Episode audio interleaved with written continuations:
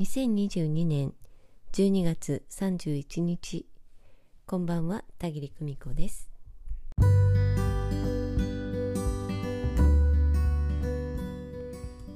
えー、今年最後の配信になります、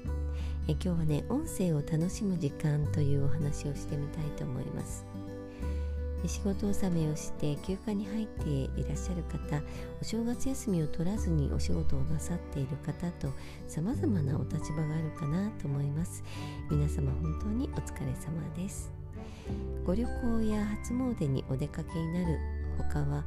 家族と共に過ごす時間っていうのは主に食事をする時間ということになるんではないでしょうか。食事を用意したり片付けたりコーヒーを入れたりまた片付けたりね、えその繰り返し。えそして結局はいつも以上に家事が負担になったりね。そんなこともあるかなと思います。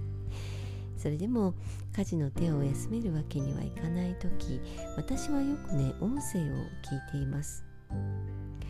動画配信を音声だけで聞くということもよくするんですけれど実は私自身のねたぎりの音声配信を Spotify で適当に時期を選んでね古いものから順番に何本か聞くということをねしています、えー、イヤホンをね片耳だけにはめたりしてね、えー、現実逃避的に別世界に行っています。あの頃はこんな状況だったなとかね。なんとなく声が疲れてるみたいとかね。えクライアント様からこんなメッセージをいただいていたんだなとか。少し前のことなのに自分が話した内容をすっかり忘れているのでえ時に懐かしいような気持ちで聞き直しています。インスタライブのアーカイブを音声だけ流し聞きすることもよくあります。皆様からのねメッセージや自分のコメントをね、え、聞いてみてああなるほどなふむふむなんてね、えー、自分のことながらね忘れてしまっているのでうなずいていることも多々あります。お料理や片付けなどの手を動かしながらお耳は別の世界に行く、え、こんな風にね同時進行でね、えどちらも楽しむうん、そんなことをねやっていますよ。するといつの間にか作業も終わっていてねああ楽しかったなんていうね状態になっている私なんです、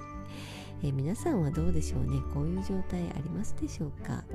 まあ、音楽を聴きながら勉強をするみたいな感じかなと思いますけれどもね。えー、幼いお子さんがいらっしゃる場合はお家のお仕事などもしながらね全方位お子さんの安全にもアンテナを張り巡らせていらっしゃるでしょうからそうそう自分の世界にも浸っていられないかもしれませんがね、えー、お子さんをちょっと見てもらえるそんなつかの間があれば音声で自分だけの世界に浸るというのもまた楽しいものですよ。えー、さて、えー、今年もねたぎりのブログに多数ご訪問いただきましてこうして音声配信やまたインスタライブに遊びに来てくださり本当に本当にありがとうございました、えー、毎日毎日配信するというわけにはね今年はいかなかったんですけれどもでも自分がね、え話したいこれを話そうと思うタイミングではねやっぱり毎回お話してきたかなと思っています。2023年が皆様にとってますます明るい楽しい一年となりますように。たぎりは変わらずテンション低め安定で内側を熱く燃やしながら来年も頑張りたいと思います。皆様に心からの感謝を込めて。それではまたおやすみなさい。良いお年を。バイバイ。